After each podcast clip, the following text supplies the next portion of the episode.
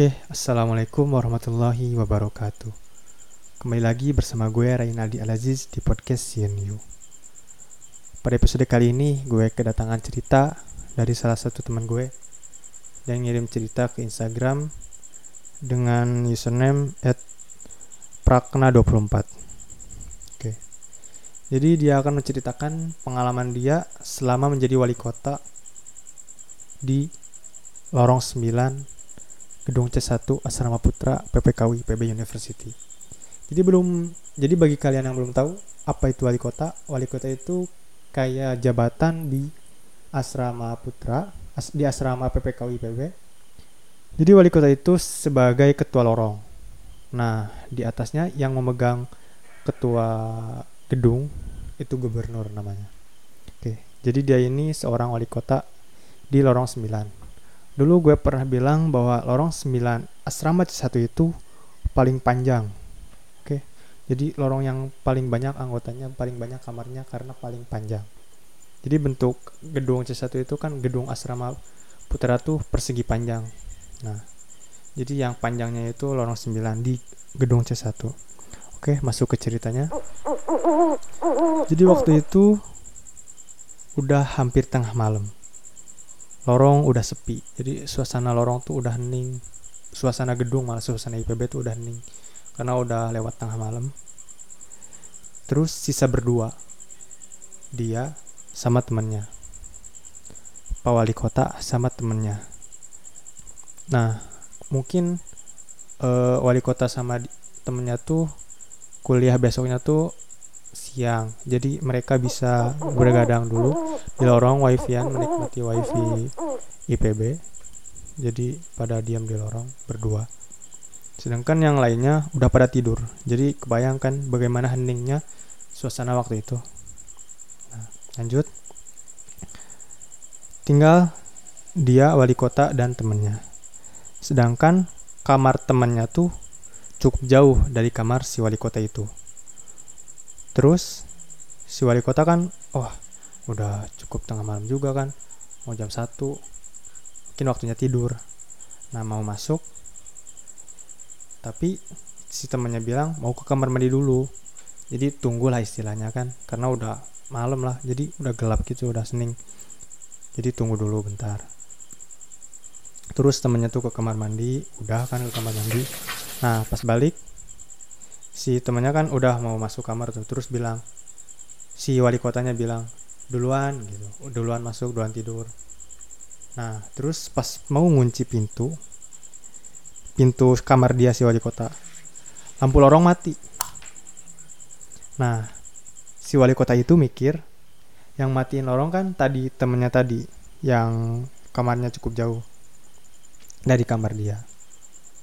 Jadi biasa aja lah, ya udah, lampu mati mungkin karena mau tidur seperti biasa. Terus besoknya paginya, yang kemarin masuk kamar mandi nanya sama si Pak Wali Kota itu, lu kemarin matiin lampu lorong ya? Terus kan dia bilang, ya enggak, gue gak matiin. Nah, kayak gitu, udah kebayangkan gimana alurnya nih. Ya udahlah, biasa aja, mungkin temen dari lorong lain kali, dari lorong tetangga, lorong 8 atau lorong 7. Tapi gue kasih tahu juga ya, saklar lampunya itu emang sih ada di ujung. Jadi di ujung tiap lorong. Jadi tiap lampu lorong tuh saklarnya ada di ujung tiap lorong, bisa di ujung kanannya atau bisa di ujung kirinya. Kayak gitu. Terus kembali ya kayak biasa aktivitas. Terus malam lagi,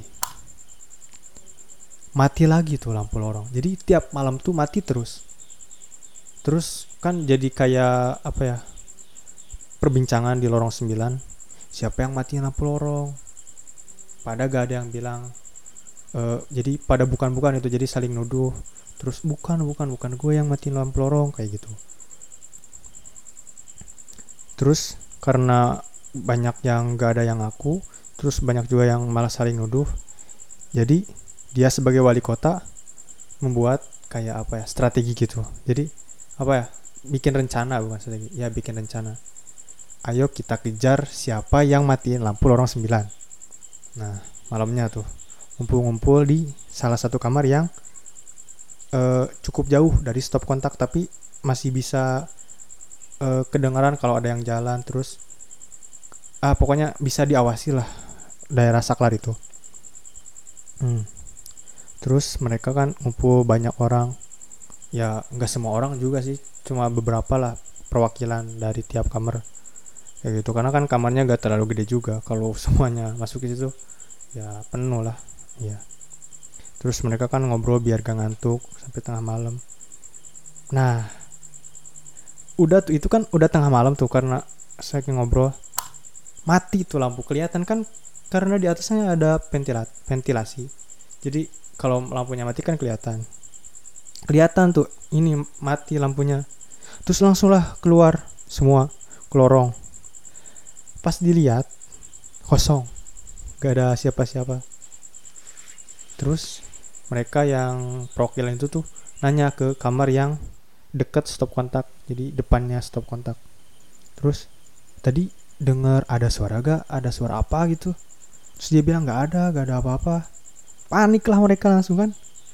Ya kalau ada yang iseng kan pasti, kalau ada yang matiin saklar tuh suara langkah kakinya pasti kedengeran lah, apalagi tengah malam di mana suasana lagi sepi, lagi hening. Pasti suara sekecil apapun, suara saklar mati pun kedengeran.